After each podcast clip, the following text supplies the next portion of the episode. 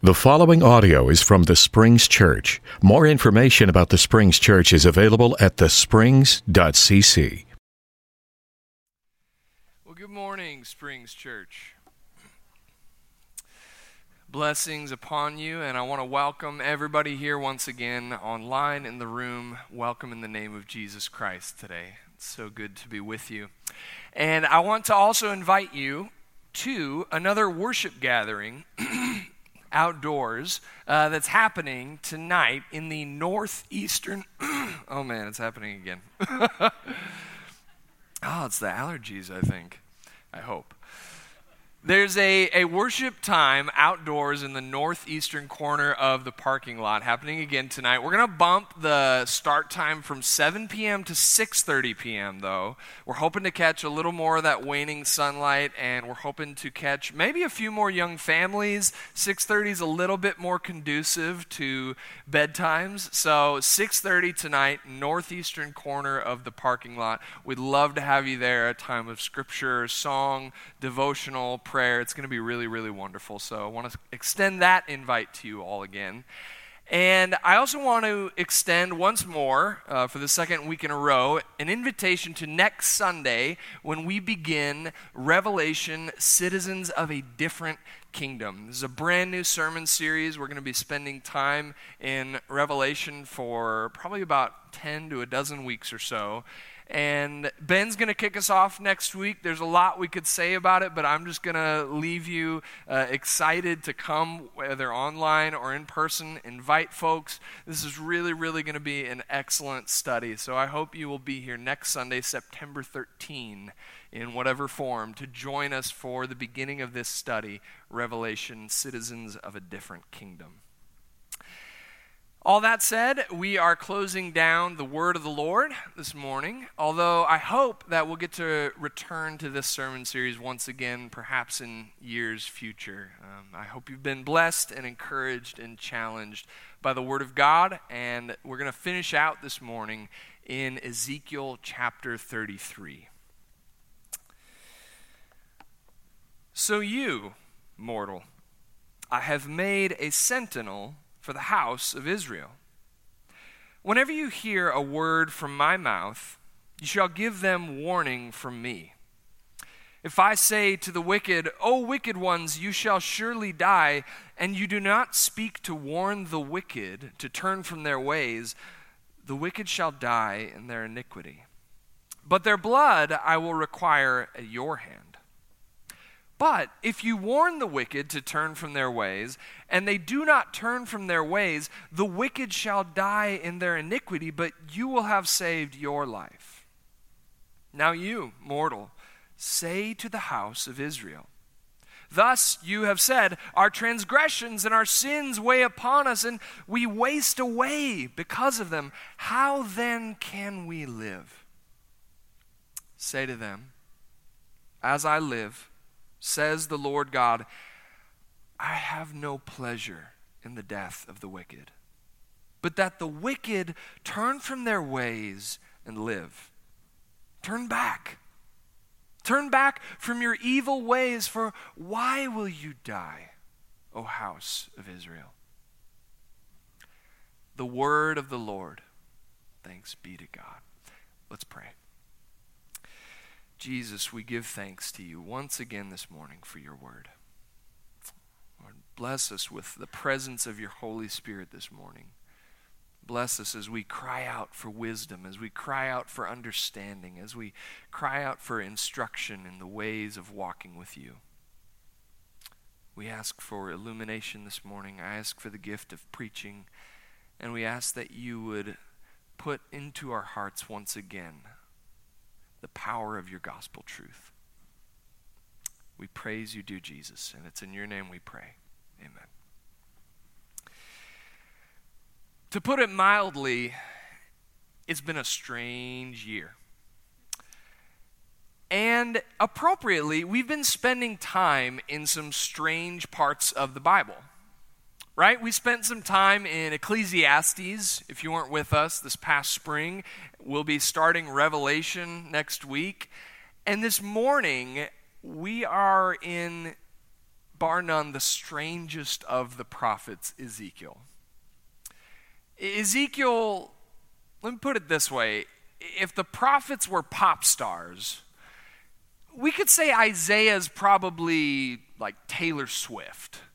I'm not particularly a huge Taylor Swift fan, but Isaiah is he's popular, he's a good writer, he you know, he's he's great with words.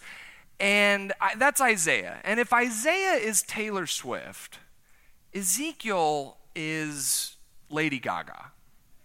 Uh, right? Maybe for you older folks, I don't know, Madonna, somebody out there, right? So Ezekiel's not just going to come sing a song for you, he's going to do it in a meat dress. Right? That's Ezekiel. Right? There is this sort of strange performative oddness that is the hallmark of Ezekiel's prophetic ministry.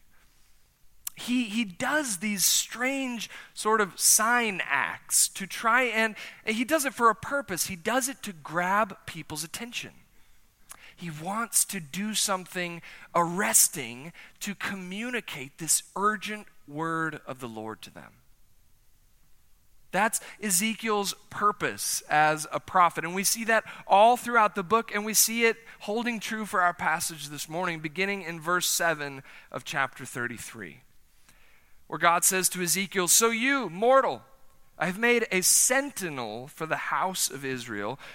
Whenever you hear a word from my mouth, you shall give them warning from me. So, just a little bit of background Ezekiel was a priest in Jerusalem in the 6th century BC. And Babylon at that time attacked Jerusalem for the first time, but they didn't destroy the city at that moment, but they took some prisoners. And Ezekiel was one of those prisoners. He was taken back to Babylon as a, a refugee. And so he's in Babylon, and God appears to him and calls him to prophesy, to bring a word of warning to Israel and to the nations. And the way that God frames his ministry for him is that Ezekiel's going to be a sentinel, he's going to be a watchman. Right? He's going to be someone standing on a tower, watching the horizon, and blowing the ram's horn of the threat that is imminent. That is the way that God frames Ezekiel's ministry as a sentinel. And in fact, I brought a couple pictures this morning that I took about a decade ago. And these were taken on the Great Wall of China.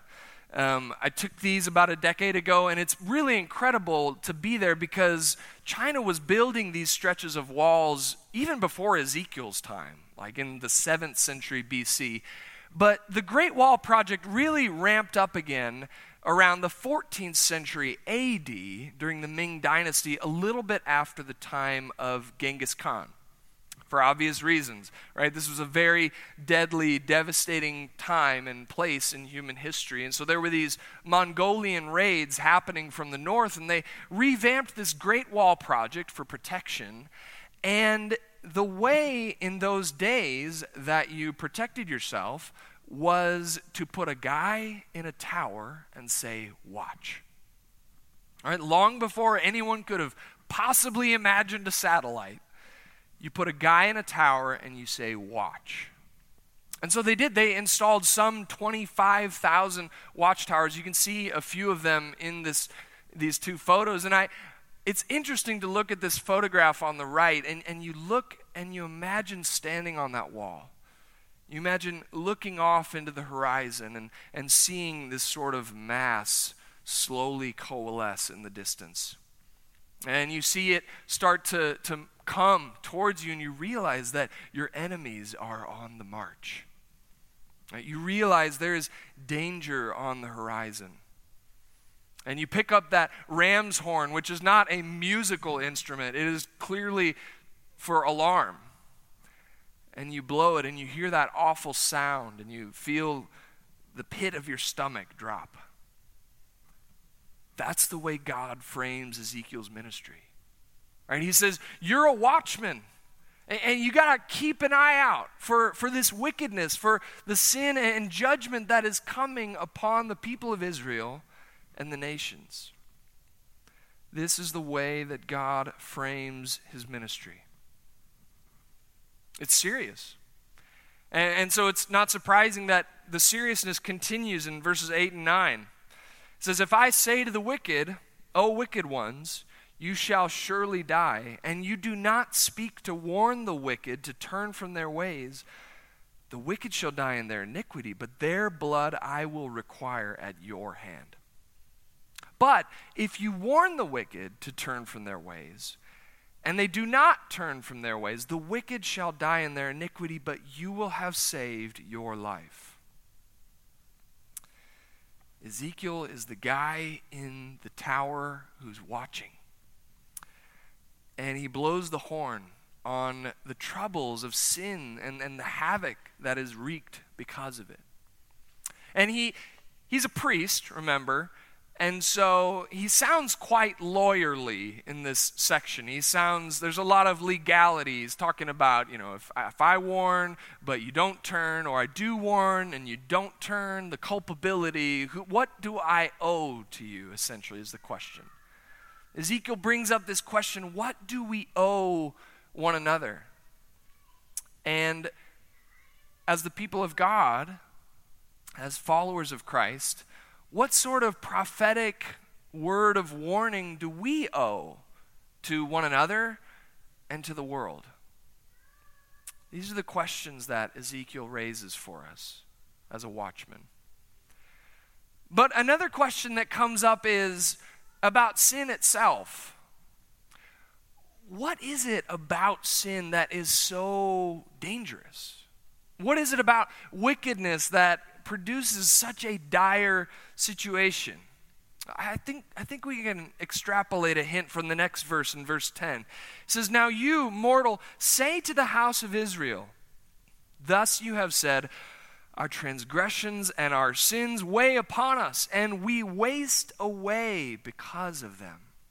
How then can we live?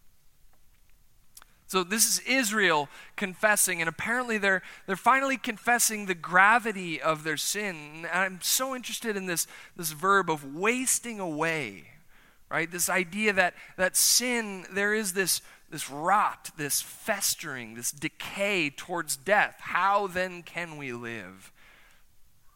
Inherent in wickedness. And when we talk about sin, we can talk about it a whole bunch of different ways. We could talk about sin as transgression of the law. We can talk about sin as crossing a communal boundary. We can talk about it as hamartia, that Greek word in the New Testament, missing the mark, right? But I find it helpful, in light of this passage, to think theologically about sin as a turn toward nothingness. Sin is turning away from the life and being and goodness of God to the death and non being and evil of nothing. How can we say that? What do we Well, when God creates us, he creates out of nothing. Right? God calls us joyously into this existence out of nothing at all. And when we sin, we are turning away from the life of God that He's called us into. We're turning away from His existence back toward the abyss of nothing, back toward the abyss of non being, of lack and absence. That's what sin does. You know, we talk about particularly heinous sins and crimes as dehumanizing. There's this, there's this sense in which when we sin, we are becoming less human, less alive, because we're turning from the goodness of life with God to the evil of nothingness. But the good news is, God wants to save us from that. Right? God doesn't want us to turn back to the nothingness from which he called us. And this text, it sounds serious, but it really is good news. Right? Look at the next verse, verse 11. God says, Say to them, As I live, says the Lord God, I have no pleasure in the death of the wicked, but that the wicked turn from their ways and live. Turn back. Turn back from your evil ways, for why will you die, O house of Israel? God does not delight in the death of the wicked. Unlike other ancient gods, God does not want the death of the wicked. He takes no pleasure in it, and neither should we. And God has charged us to bring this prophetic word to each other, to the world, about the fact that God always leaves repentance on the table. Right? That God wants to call us away from that nothingness back to perfect being and goodness and life with Him. So, how do we give that word? How do we act like Ezekiel as a sentinel, as a watchman? Because, in one sense, this is kind of our least favorite part about being a Christian, isn't it? Right? We, the last thing most of us want to be is the guy downtown with the bullhorn yelling about sin and damnation while people are just trying to walk to Bricktown. Right? So, how do we deliver this, this serious but good prophetic word to each other, to the church at large, and to the world? Well, how does Ezekiel do it? Remember, Ezekiel is the Lady Gaga of the prophets, right? He performs these strange, odd sign acts throughout the book in order to grab people's attention. So, for instance, we see God calling Ezekiel to do odd things like, like build a model of the city of Jerusalem and then bring an attack upon it. And then God tells Ezekiel to, to cut off all of his hair with a sword and chop it up and burn parts of it. God tells Ezekiel to, no kidding, lay on one side for more than a year. Lay on one side. He's supposed to be evoking the scapegoat. And maybe you've heard of Ezekiel bread. It's been in our pantry a time or two. It's pretty good, but in Ezekiel 4, it's actually supposed to be cooked over excrement. Ezekiel is called to do these bizarre, strange actions to grab people's attention with the urgency of the effects of sin and death. So, how do we take up that calling? All right, as, as people of God, how do we take up that calling to, to speak to the world about the good news of God and yet the danger that is inherent in this turn towards nothingness?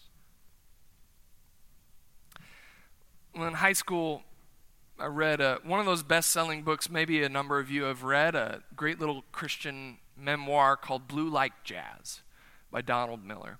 It's a good book. And I love one of the stories he tells later in that book. He's talking about he and his Christian friends, and they're on this college campus. It's Reed College in Portland, Oregon. It's a small but prestigious liberal arts school. And it's also known for being quite the party school. Uh, Princeton Review even called it, you know, one of the most secular, kind of godless schools in the nation back when he was there. And he and his Christian friends who've been auditing and taking classes there, they're trying to figure out how do we make our presence known on this campus? How do we tell people, hey, there are Christians here and we care about you and we have some words to say? And so they're just kind of throwing out ideas, and Miller just kind of joking around is like, you know, what we should do is uh, we should build a confession booth in the middle of campus that says, confess your sins during Renn Fayre. Renn Fayre is this three day campus romp that goes on, and everyone's kind of getting drunk and high and naked. And, and he says, We should build a confession booth that says, Confess your sins. And his friends are instantly like, that. No, we have to do that. he's like, No, no, I was, I was just kidding. That's no, they're like, No, seriously. Here, but here's the thing when the Reed students get into the confession booth, we're not going to ask them to confess their sins to us. We're going to confess our sins to them. And so they do it.